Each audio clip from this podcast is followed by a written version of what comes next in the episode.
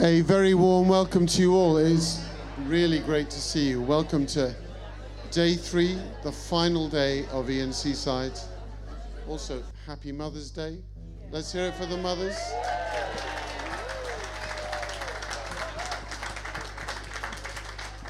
So, just going to say a prayer for mothers. So, if you're next to a mother, or if you're a mother, you'd like to tell someone next to you, yeah, I'm a mother.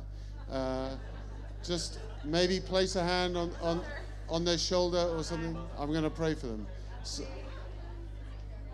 so, Father, we thank you.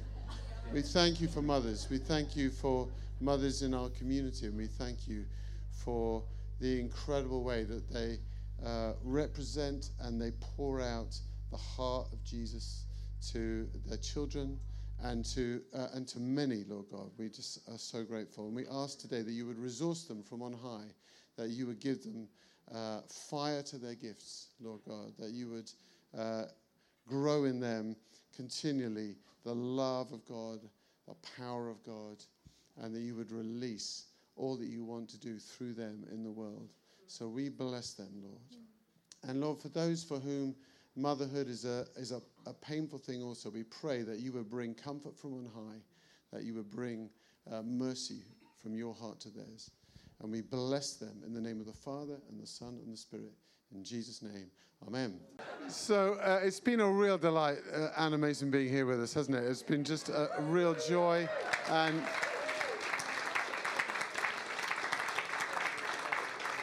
we have been, we've been so enriched uh, by what uh, she's brought us over this weekend, and we're looking forward to what she has to say now. Just to remind you that her church, St. Gregory's, is going to be launched next Sunday, so do be really prayerful for that. This is in Newquay, and it covers the area from Padstow all the way down to St Agnes. And uh, so she has, you've got a, a, a big area to cover. And, uh, and we're really looking forward to all that God is going to do through Anna and through St. Gregory's and her team. It's very exciting.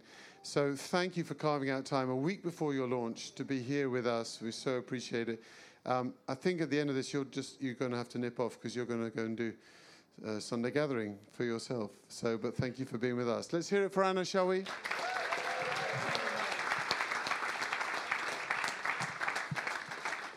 Yeah, if you would be up for praying for us, we're actually inviting people. Um, we're doing a 24 7 prayer right up until the launch. So if I send Joanna the link, and maybe Joanna could send it out along with some intimate photos. oh dear, that killed me. Oh dear.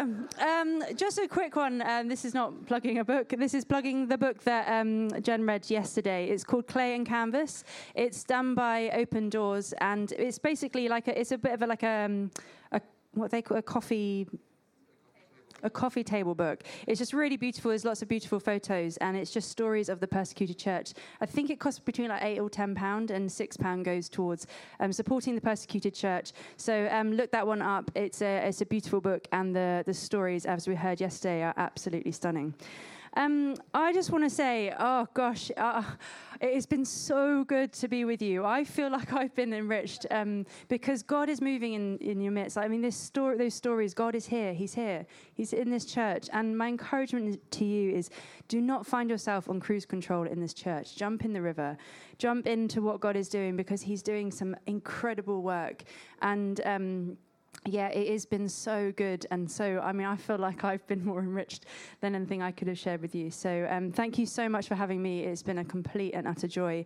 Um, as I said on, on Friday night, um, St. Gregory's is going to be indebted to this church because I've learned so much from this community and so much that I just would, you know, if St. Gregory's is half the church this is, um, then I will be so incredibly thankful.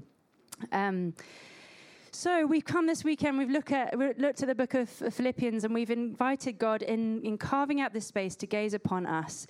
And we've explored that, that the one we, who looks upon us is the sacrificial servant, the one who pours himself out for us. And he invites us into the same way of living. He says actually, if you pour yourself out, you will truly find life. And what we've got to understand is, is the way of Jesus in the, the early church, it was a revolution amongst the empire. It was absolutely a revolution. It sparked from this ordinary group of, of kind of fishermen as it started out, it spread like wildfire against the odds. The early church spread. It's, it's one of the phenomenons that historians look back at and they marvel at. And it was because people basically were set free, they were liberated by this message. And the thing about revolutions is that um, it's not all big speeches. We think that sometimes that you know you, you look back over history and there's those big speeches, those big moments, but true revolutions happen in small actions against an oppressive order. And this morning we're going to be looking at some of these rebellious acts that we can take on as we leave this place. Um, so, as I said, as we've been saying, like revolutions are messy, they require sacrifice, they require cost. And you see that in the life of Paul, and you see that in the Philippians, that following the way of Jesus is not sa- easy, it, is, it requires sacrifice. And the question is then, how do we endure that? Because that doesn't sound like an easy road, that doesn't sound like something that we can sustain over a long period of time. And the last few years have taught us that suffering is often around the corner when we don't even, when we're least expecting it. None of us saw what COVID was that COVID was coming. None of us saw the fallout that COVID would had and, and all the different repercussions financially, emotionally, physically, spiritually, separating us from community. And health is one of those gifts that we take for granted until it's taken away. We, ju- we just don't know.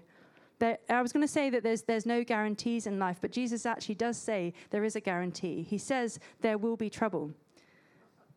What a guarantee. But what he also says is, Take heart, I've overcome the world. And Jesus knows that if you are following him, if you are truly following the way of Jesus, the same thing that happened to him is going to happen to you because no servant is greater than the master. So, if you're really going to swim against the culture, and that's what Paul was asking these Philippians to do, he was saying, swim against the tide that you're facing in Philippians.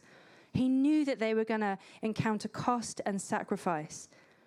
And he knew that they were going to have need resilience to endure. And resilience is a buzzword at the moment in our culture. And the reason it's a buzzword is because nobody has it. Our culture does not produce people who are resilient. And what frustrates me is we go on about resilience and we try and put this plaster on resilience, but we don't actually look at what's causing it. We deal with the symptoms, we're not going to the causes of it. And I'm, I'm not a cultural commentator in any way, shape, or form, but I want to take a stab at one of the reasons why I don't think we have a resilient culture. I think it's because our relationship with truth has been completely and utterly eroded. There is no longer any solid ground that we can put our foot on and we can stand upon with some security when the, the, the poo hits the fan. Truth has become a feeling, something so fickle, and truth can be whatever we want it to be. That is just not true. That is absolute. It's a lie from the pit of hell. Because it means that we basically then have no shared reality as community. We get to determine what truth is, and we end up de- deconstructing things to the point of disintegration, and there's nothing there. And there's no wonder that there's a mental health crisis. Like, it's causing damage to our young people, and we just sit there and say, well, let's put a plaster on it. Try and be more resilient. How about we actually go to the cause of the problem? It's one of the things I just encourage you to flush out of your system. If you're coming to God in prayer and saying, God, would you renew my mind, renew your, his, ask Him to renew your mind in this area because it is creeping into the church and it's not producing disciples of Jesus, I believe it's doing harm to us. And there is truth. There is truth. And his name is Jesus. It's a person. He is the Son of God. That is something we can stand on upon and say that is absolute truth. He did come as a human being and he did die and he did rise again and he is alive and he's coming back. That is the truth that we stand upon. Truth is a reality. Now, that is my rant over. I get very passionate about that one. Thank you. But this revolution, what is the revolution that Jesus is calling us to be a part of? Well, it says in Philippians 3, as we looked at yesterday, I want to know Christ.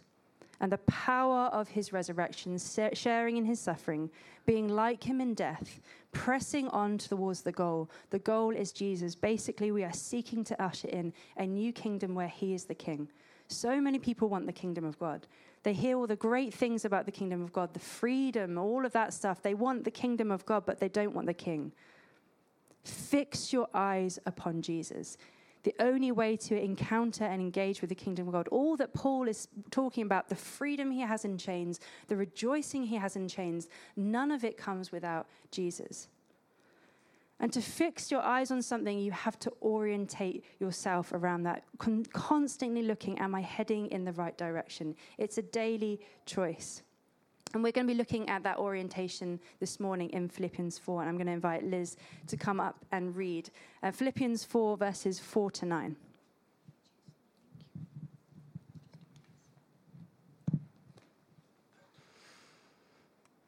Rejoice in the Lord always. I will say it again rejoice.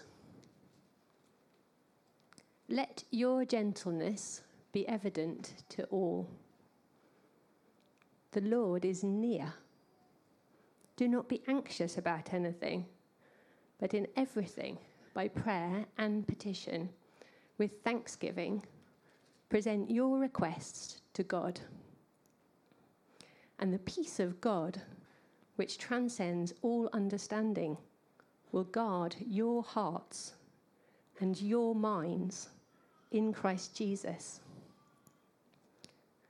Finally, brothers and sisters, whatever is true, whatever is noble, whatever is right, whatever is pure, whatever is lovely, whatever is admirable, if anything is excellent or praiseworthy, think about such things. Whatever you have heard or learned or received from me or seen in me, put it into practice. And the God of peace will be with you. Amen. Amen. Okay, so we're going to be looking at. Um, ooh, my, sorry, know memento. Um, we're going to be looking at just some little um, practical things um, about how we can go from here, these kind of rebellious acts that we can put into practice, as, as Paul said there. What things can we actually put into practice in our daily life, which means that we can orientate ourselves on Jesus, not just in a moment where we come and carve out space, but every single day. And the first thing we hear is rejoice. It's the theme of the book. It's said, joy or rejoicing is said 19 times in this four chapter letter. How do we endure? We rejoice. And it's really key bit. We rejoice in the Lord. You don't rejoice in your circumstances. Paul's not sitting there going, I'm so happy that I'm in prison. No, his choice to rejoice is in the Lord. Paul is not being heartless and pastor- uh, unpastoral to these people who are suffering by saying that he's not but you know there's nothing worse than when you, you know you're going through something difficult and someone said, like, tries to fix the situation or they just try and say something like well it's actually not as bad as everyone as you think it is or you know your situation is as bad as other people is. That's what my mum used to say all the time does my head in. Um, but he's basically saying like rejoice in the lord not in your circumstances but rejoice in the lord in all circumstances in all situations, that it is possible to rejoice in any circumstance, even in a Roman prison when you're facing death. It is possible to, possible to rejoice in the Lord. And I wonder, what are your rhythms of worship? What are your rhythms of rejoicing and thanksgiving and praising Jesus in your day and your week? What are your practices, your daily practices of rejoicing in Jesus? What are, your, um, what are the things you do? What are your habits that refresh your mind and your spirit every day in the Lord? What reminds you daily about your salvation? Do you do anything to orientate yourself on a daily basis? And one of the repeating patterns as you read the Old Testament, the theme again and again and again and again and again, is that the um, Israelites would kind of go off kilter, that they would follow Jesus and then they would go off. And the, the reason they would go off course is because they forgot what God had done for them. They stopped rejoicing, they stopped praising Him, they stopped worship. And um, not to put any pressure on the worship team, um, but actually, where your wor- the worship life go, um, worship life of a church goes, that's where your like the church goes. And actually, it isn't the pressure on the worship team, it's the pressure on every single one of us every day to turn up every single Sunday and say, We're going to give our all to Jesus. Worship is like the rudder of our lives, it's going to keep us on track. What are your rhythms of rejoicing? And then Paul goes from this rejoicing thing to suddenly it feels like he's, he's changing tact um, by saying, Let your gentleness be evident to all, the Lord is near. Like it feels a little bit of an odd shift to go from rejoicing to suddenly gentleness. Um, Pete James, who some of you know, will know, uh, and I did this podcast series. And we would just go and interview people on different subjects. And one of the subjects was um, on gentleness. And it was, it's not a, uh, a theme that I was particularly excited about. It's never been something that people say I exhibit that much. Um, and but we went to uh, went to speak to someone called Jane Williams, who's this wonderful theologian who exudes gentleness. And she said this phrase, and as soon as she, like, right out the, the, the gate, it was amazing. It was like, gentleness is a kind of strength that comes from the knowledge that you are held by Christ, that you don't need any other validation, it comes out of a deep rootedness in Jesus and how much he loves you. Gentleness is a kind of strength that comes from the knowledge that you are held by Christ and don't need any other validation. It comes from that deep rootedness in Jesus and how much he loves you. Rejoicing in the Lord is basically coming back and saying again and again, day after day, I'm held by you, Jesus. I don't need validation from anything else. I rejoice in you. I rejoice in my salvation. I rejoice in that you love me. That is the anchor for my soul. It's beautiful, isn't it? A strength that comes from the knowledge that you are held. Let your gentleness be evident to all. Let that quiet strength be displayed for all to see. Rejoice in the Lord. Be strong because you're held by him. The nearness of God enables faith, hope, and rejoicing in the midst of any and all circumstances. We heard it in those three women in that prison yesterday, didn't we? Their gentleness, their quiet strength was evident to all. There's something stunning about the people of God when they go through difficult circumstances. I never forget, actually, when I was at um, ENC, a friend of mine passed away. Um, he was uh, an amazing man. He was a, he was a young man uh, with a wife and young kids. Uh, incredibly prophetic. When I got baptized, he was he came up. He was the first person to call leadership out of me. And I remember talking to him actually a few months before he passed away, and uh, he said, For the first time, I, I, don't know what God is calling me onto. He'd just moved back to Cheltenham. He's like, I don't know what God is calling me onto. Anyway, a few months later, um, sadly, he passed away from a brain hemorrhage.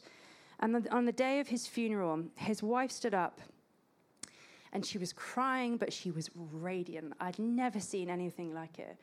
Um, and I've seen actually, I've seen, um, you know, when you see the radiance of Christ just shining out of somebody's eyes, I've seen it in a few people this weekend where you see like God's hand is upon you. And she got up at his funeral, and it was like this light was beaming out of her. And she talked about the agony that she had been in in the last few weeks.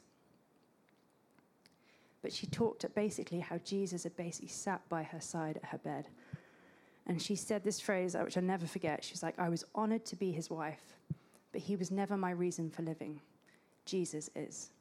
It was this amazing moment of this, this quiet strength in horrific circumstances. And she was able to say that the Lord is near. It was extraordinary. Our circumstances don't validate our value. Jesus' love for us does. We don't draw strength from the good times, we draw strength from his presence with us. So rejoice. Habitually, daily rejoice. And then he goes on Do not be anxious about anything, but in every situation, by prayer and petition, with thanksgiving, present your request to God and the peace of God that transcends all understanding will guard your hearts and your minds in Christ Jesus. Karl Barth, um, a theologian, said to clasp the hands in prayer is the beginning of an uprising against the disorder of the world. I love that. To clasp the hands in prayer is the beginning of an uprising against the disorder of the world. This is a rebellious act of revolutionary material. It's an act of rebellion to pray each and every day because it basically says, I am not God, but He is. To say every single day, He is the God and creator of all things, and I come to say, Your kingdom come, Your will be done, not mine on earth as it is in heaven, to seek his will in prayer and then to offer ourselves to be used by him. To let go of the notion that we are the center of the story, but actually to say, You are the center of a story, and I orientate my life around you. However, there's a problem in this verse. And some of you might have been feeling it when you hear that phrase, do not be anxious. Like, because some, when someone says to you, don't worry, sometimes it has the complete and utter opposite effect.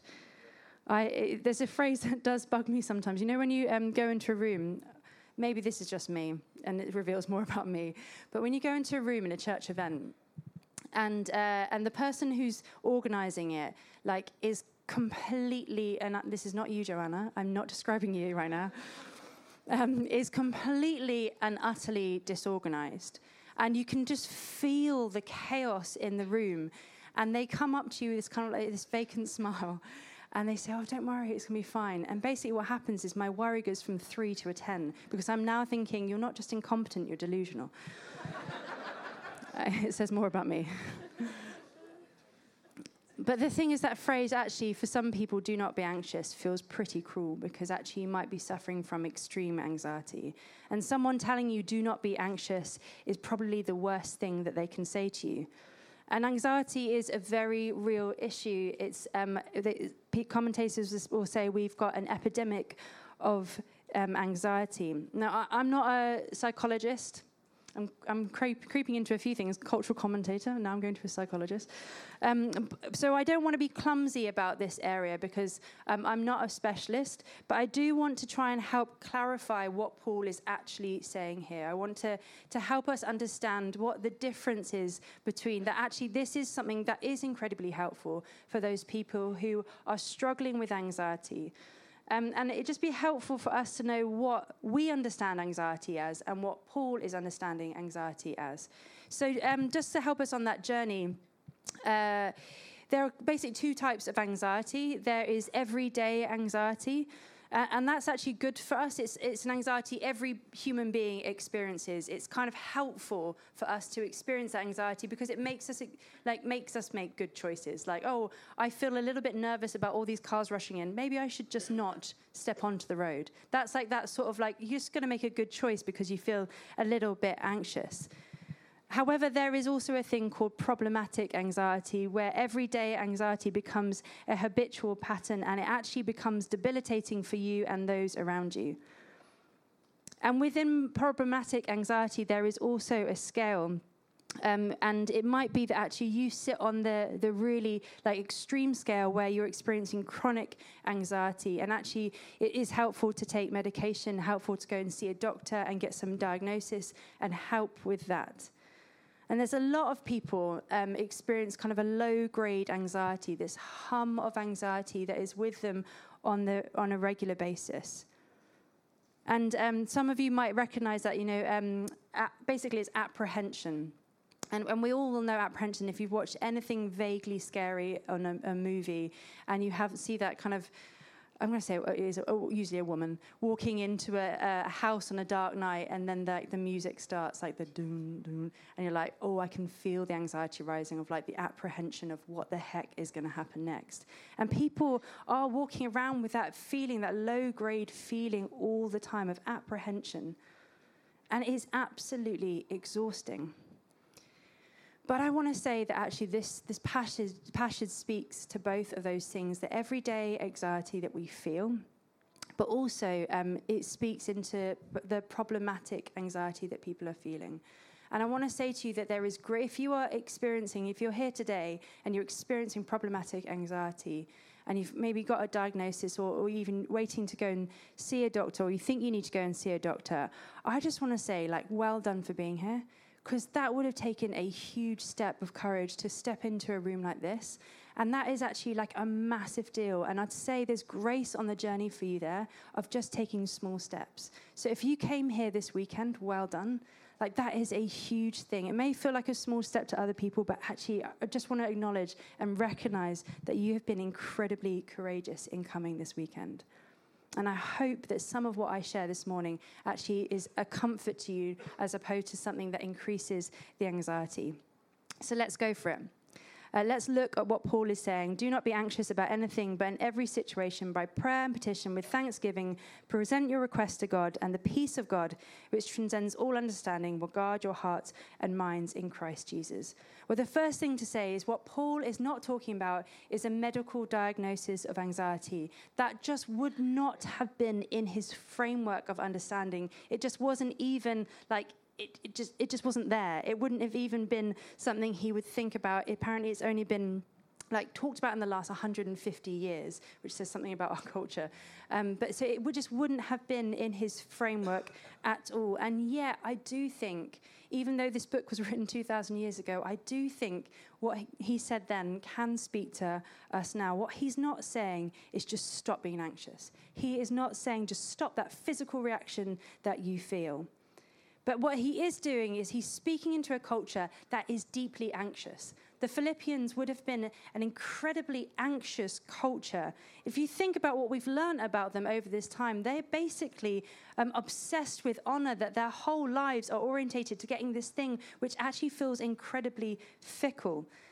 They would also have been worshipping so many different gods, and basically, these, these, gods were incredibly fickle. You had to keep them happy, you had to do things in order for them to be pleased with you, you had to appease them again and again. It was like being on a con- constant spinning wheel of, of Am I enough? Am I enough? Am I enough? Am I, have I got enough honor? Have I done enough for the gods? It would have felt incredibly anxious.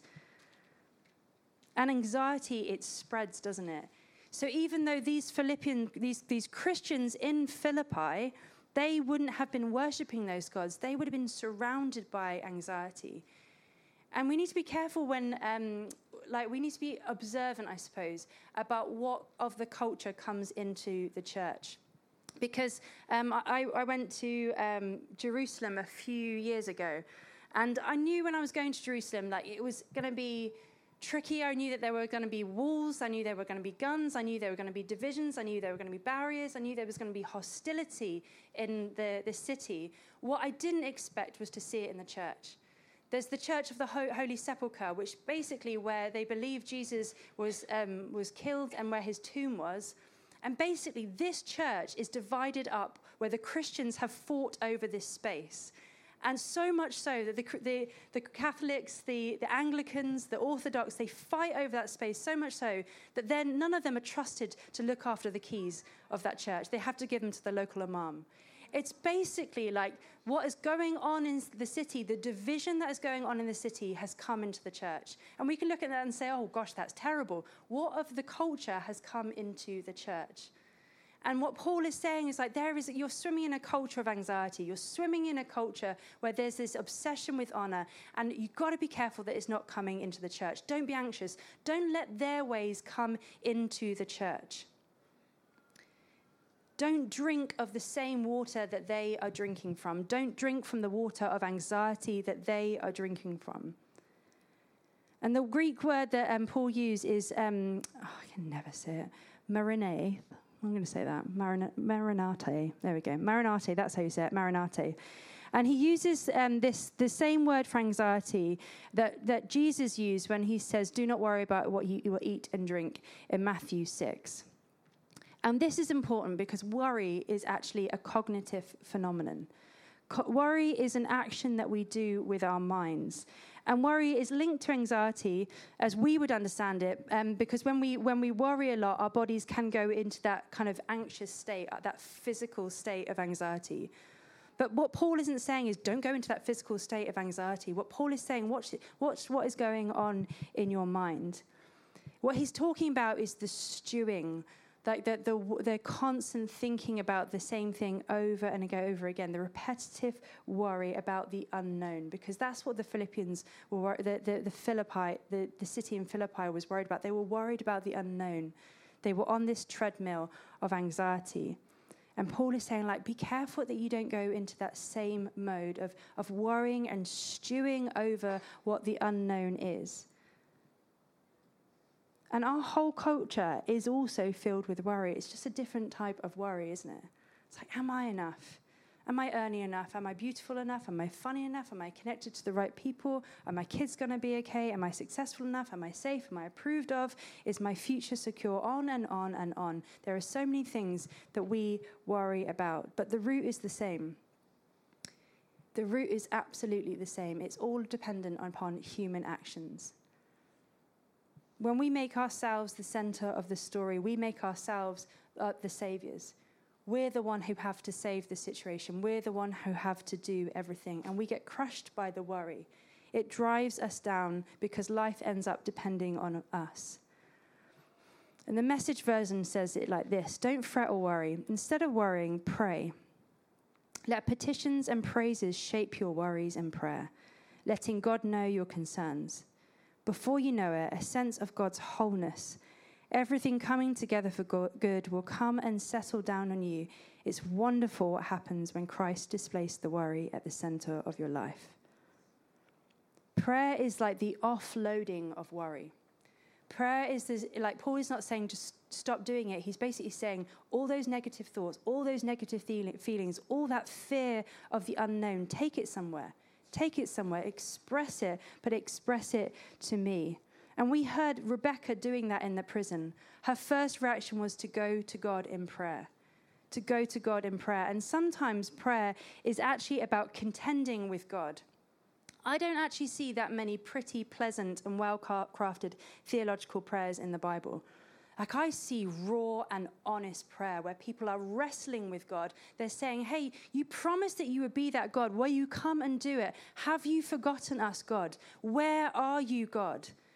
Like our prayers can be quite actually ballsy. You can actually be like, God, I'm going to contend with you in prayer. I'm going to bring my worry. I'm going to bring my petitions. It's not about these kind of like nice little frilly prayers. It's actually like, I'm going to bring you the raw, honest stuff of my worries, my fears, my concerns about all these different things in my life. I'm going to bring it to you. I'm going to choose not to stew on this and say, I'm going to, I'm going to take this on myself. I'm going to fix the problem. I choose to bring all my worries into the center of the presence of God. And I say, Come and do what you want to do. I submit them to your will. I say, if this is, if you want to do something in my life, then God, come and do it. Be that sort of bold person says, God, you've called me here, then come and do it. God, you've, you've sent me, well, then, like, equip me. God, you've called me to do something. Well, then send me the right people, whatever it might be. Like, God, would you come? Like, it, it's an amazing thing that happens when it basically then stops being on us. It's actually putting it back on Him and saying, Come and do what you promised. Come and be who you said you would be. If you're my father, come and be my father. If you're my savior, come and be my savior. If you're my friend, come and be my friend. That's what you need to get out to God. That's what Paul is talking about. He said, take all of that worry. Like, of course, he would have felt stuff in prison. He was not numb, an emotionally numb man. He would have felt a lot in prison. But he took his petitions, he took his cares to God. Do not fret or worry. Instead of worrying, pray. Let petitions and praises shape your worries in prayer. Letting God know your concerns before you know it, a sense of God's wholeness. Everything coming together for good will come and settle down on you it's wonderful what happens when Christ displays worry at the center of your life. We're not passive in this. So rejoice and pray. But then also, he, he finishes up finally, brothers and sisters, whatever is true, whatever is noble, whatever is right, whatever is pure, whatever is lovely, whatever is admirable, if anything is excellent or praiseworthy, think about such things. So he's basically saying, like, it's not just about taking the negative stuff, it's then feed yourself with the positive. Chew on encouragement. Because worry, worry is basically fed on lies. So what you need to do is fill yourself with truth. You need to fill yourself with the scriptures. You need to fill yourself with encouragement. You need to honor and celebrate the Timothys and the Epaphroditus around you. Tell the stories of God. And you could feel it this morning, like I mean, it felt when I was listening to those stories, faith was rising in the room as we chew on the encouragement of what God is doing. It's like, oh, yes, He's good. I remember He does actually move in people's lives. It gives me faith for my friends, it gives me faith for my family members. Feed on truth, ruminate on encouragement. Think about the Timothys and the Epaphroditus in your life. Think about the Liz Camps. Think about the Nathans. Think about the McClunes. Think about the Ian and Jackie Barhams. What is noble? What is right? What is pure? What is lovely? Admirable, excellent, and praiseworthy. And honor it. Honor them. Remember, Paul was not binning honor, he was saying, just honor the right things. Call out the good in others, celebrate and learn from the goodness that you see around it and put it into practice. Look to those who are choosing the descending life. And rather than multiply the worries, multiply the encouragements. Say that the good that you see in people. So rejoice, contend in prayer, feed on encouragement. And none of this stuff, you know, all these things are incredibly pra- practical, but they're not going, they're just going to remain words this morning unless you make a plan to actually go and do it unless you choose to make a plan of actually how you're going to orientate your day. And yesterday, when we were in the, the seminar of how to, to hear from God better, we basically talked about learning from the, the, the church, from church history. For 2,000 years, Christians have been trying to follow Jesus, and um, they've learned some pretty good stuff along the way. And the early church, basically, they would, they would orientate their day not around time, not around food, but they would orientate their day around prayer. There were basically rhythms and pillars into their day, which marked out, was, which was kind of like the stakes in the ground, and everything else worked around that.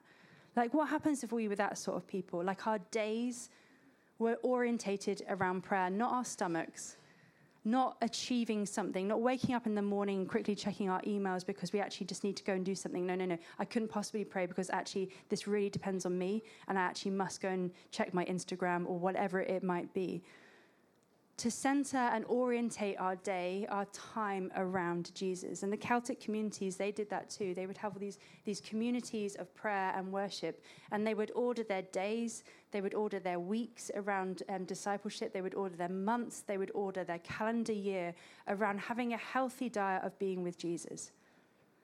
And there's this um, great story about uh, this theologian called Bonhoeffer and, and Bonhoeffer was um, a theologian in Germany um, ar- around in the time of, of World War II. And just before, before kind of the war kicked off, um, he had a community of, of men where he was taking discipleship really seriously. And he was practicing some of this stuff about like daily disciplines. He was being absolutely rigorous about it, about reading, t- reading the Bible, about confession, um, about taking communion, communion, and he was getting really intense about it. And his friend was like, mate, like what's going on? Like why are you being so intense about this? Like this is this seems a little bit too extreme that you're you're being so ordered around that. So bonhoeffer took him to the top of a hill and on one side, you could look down, you could see the house that he had built this community. And on the other side, you could see an SS camp where they were training people to be um, brutal killers. And he basically looked at them both and he said to his friend, he said, This, this community needs to be stronger than that. What goes on here, discipleship needs to be stronger than that. And I want to say to you guys, what goes on here in this community what you do in your life of prayer, the way you order your life around Jesus, that needs to be stronger than that. Because if you don't plan for it, if you don't make space for it, if you don't have intention about it, then you will be swept along.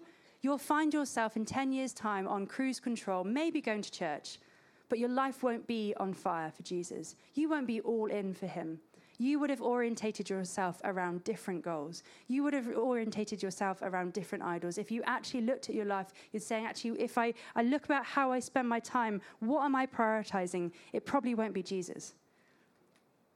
Because unless we are intentional about it, the, the culture is incredibly strong.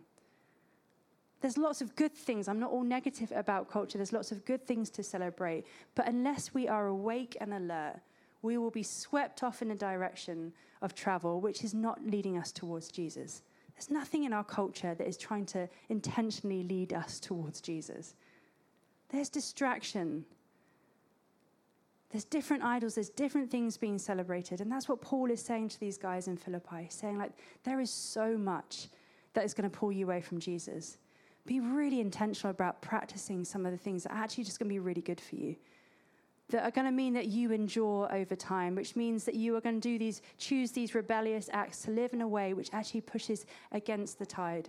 And when persecution comes and when it gets really tough and suffering comes, you'll be able to stand because you've built a solid foundation.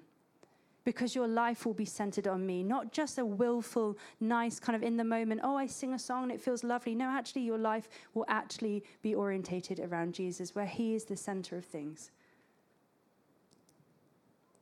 And choosing the descending life, it's hard, it's costly, it's sacrificial. But ENC, God has called you to preach good news. He's called you to set the captives free. He's called you to drive back darkness. He's, he's called you to extend the revolution of his kingdom in Exeter and beyond. And it will be worth it. I promise you, it will be worth it. There is nothing like seeing Jesus set people free. We heard it this morning. There's nothing like it when you see Jesus transform a life. There's nothing like his presence. That, that my friend, when she was standing on that stage at her husband's funeral, there's nothing like his presence. Nothing compares to it. Fix your eyes on Jesus, the author, the perfecter of your faith, your joy and your salvation, your Savior, your best friend, the truth, the life. He is pure freedom, and he deserves all glory and honor. All glory and honor belong to Jesus. This whole world was made for him, through him, by him, and it finds its completion in him. He will be coming back one day to restore all things. And we just get the joy of basically bringing some of that restoration now. We get the joy of seeing some of that resurrection life flow through us, live in us, and flow through us. What a joy. But the only route is the descending life. The only route is the descending life. There is no other way. And you're never going to be able to endure the descending life unless you plan for it, unless you open yourself up to it.